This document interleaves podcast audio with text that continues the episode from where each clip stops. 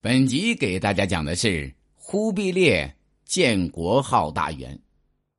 窝阔台死后，由乃玛真皇后监国，后来由他的儿子贵由做了两年多大汗。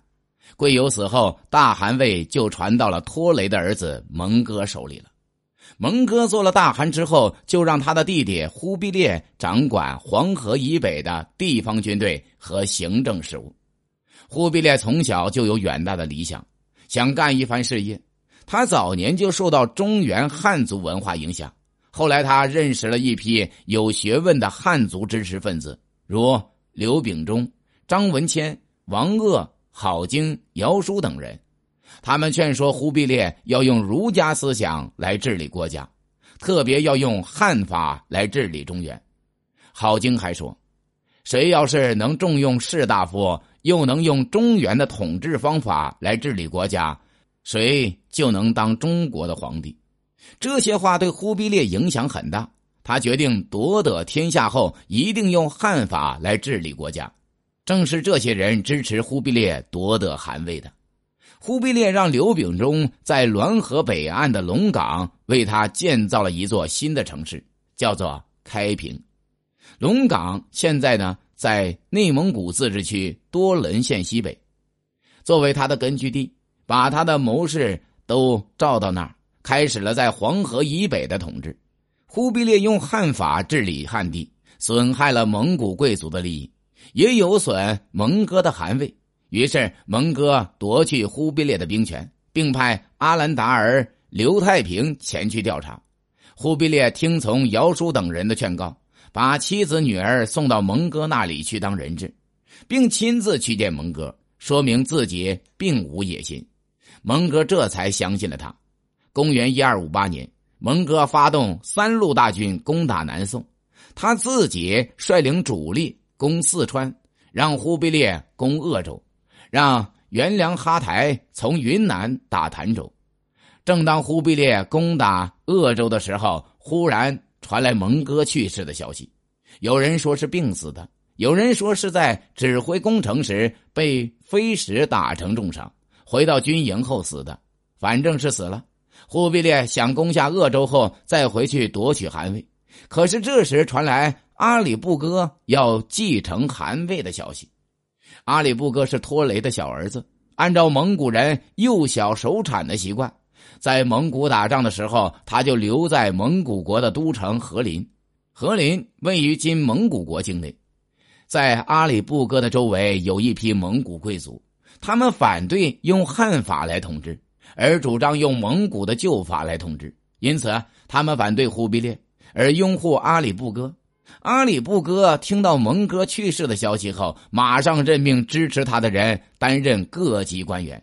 并派托里赤和阿兰达尔占领燕京和陕西一带，准备阻止忽必烈北上。当时，忽必烈的妻子察必正在开平，他得知消息后，马上报告给了忽必烈。忽必烈立刻召集跟着他的诸王、大将和谋士们，商量该怎么办。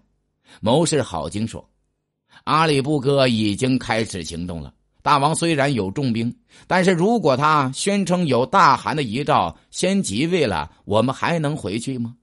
他给忽必烈献了一条妙计：一方面派一支军队去接蒙哥的灵车，把大汗的宝玺夺过来；一方面派军队夺取并守卫燕京，同时通知各王到和林去举行丧礼。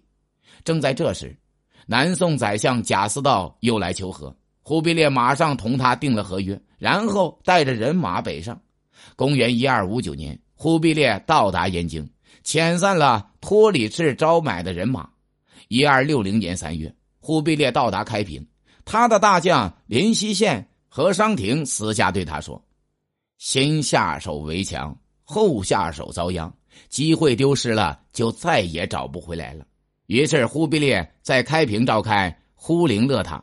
呼林勒塔是部落和各部落联盟的议事会，用于推举首领、决定征战等大事。蒙古语就是聚会、会议的意思。在塔察尔、也先哥、何丹、米哥等王的拥护下，忽必烈登上了大汗宝座。阿里不哥没想到忽必烈的动作是这样的快，他慌忙的在四月也召开呼林勒塔，宣布自己为大汗。常言道：“天无二日，国无二主。”蒙古国出了两个大汗，那怎么能行呢？看来只有通过打仗来决定了。当时东部的各个王都支持忽必烈，西边的王中有的支持阿里不哥，有的支持忽必烈，而且忽必烈还统治着中原，因此忽必烈的力量比阿里不哥大得多呀。因为阿里不哥的势力在西边，因此忽必烈就派连先县向陕西进军。阿里不哥在陕西的大将是浑都海。他手下一个姓刘、一个姓霍的战将驻扎在六盘山一带。连西县一到，两军就打了起来。连西县的老将刘黑马一马当先，一场恶战活捉了刘霍二人，把浑都海打的是大败。连西县又从霍鲁怀口里知道，驻扎在成都的密里或者驻扎在青州的启台不花都要起兵反叛忽必烈。情况是万分紧急呀，来不及报告忽必烈，连西县就假传圣旨，派刘黑马到成都杀死了密里或者，派汪维正到青州杀死了启台不花。不久，巴春、何台等又同连西县会合，他们打败浑都海，并杀死了阿兰达尔和浑都海。阿里不哥在西方的力量被打垮了，同时忽必烈亲自带领大军。直扑阿里不哥的老巢和林，阿里不哥哪里是对手啊？慌忙逃到了千州。千州在今唐努山以北，苏联叶尼塞河上游。他怕忽必烈追来，就使了一个缓兵计，派人向忽必烈认罪，说他愿意投降，等他把马儿养肥了，再同其他王一起来拜见。忽必烈认为阿里不哥所做的事全是他的谋士指使的，因此就对使者说。你回去告诉我的弟弟，说我相信他的话，原谅他了，叫他快快来见我。后来忽必烈等不及了，就派野孙哥驻守和林，自己先回开平了。公元一二六一年秋天，阿里不哥养肥了他的战马，又收集了一批人马，又发兵南下。他派人到野孙哥那儿，假意说是来投降。野孙哥信以为真，没有做打仗的准备。阿里不哥发动突然袭击，又把和林夺了回去。忽必烈知道后啊，马上又带兵北上，两军在西木图脑相会。西木图脑在今内蒙古东。结果阿里不哥又被打败，逃回了和林。可是这时，原来支持阿里不哥的阿鲁忽王也开始起兵反对他了。阿里不哥被迫逃到了新疆去。后来阿里不哥又多次打了败仗。加上蒙古高原又发生了饥荒，原来支持阿里不哥的各王纷纷跑到了忽必烈那去了。公元一二六四年，阿里不哥只得向忽必烈投降。忽必烈问他：“咱们兄弟俩按道理讲，到底谁该当大汗呢？”阿里不哥说：“以前我是对的，现在是大汗你对。”他还挺硬气的，只承认失败。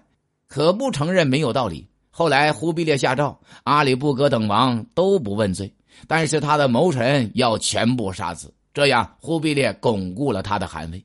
忽必烈平定阿里不哥后，把政治中心由和林搬到了中原。他继续推行汉法来改造蒙古国。公元一二七一年，忽必烈根据刘秉忠的建议，按《易经》中乾元的意思，把国号改为大元。这样，元朝正式成立了。忽必烈就是元世祖。第二年，元世祖把燕京改为大都，作为全国的首都。本集已经讲完，欢迎订阅。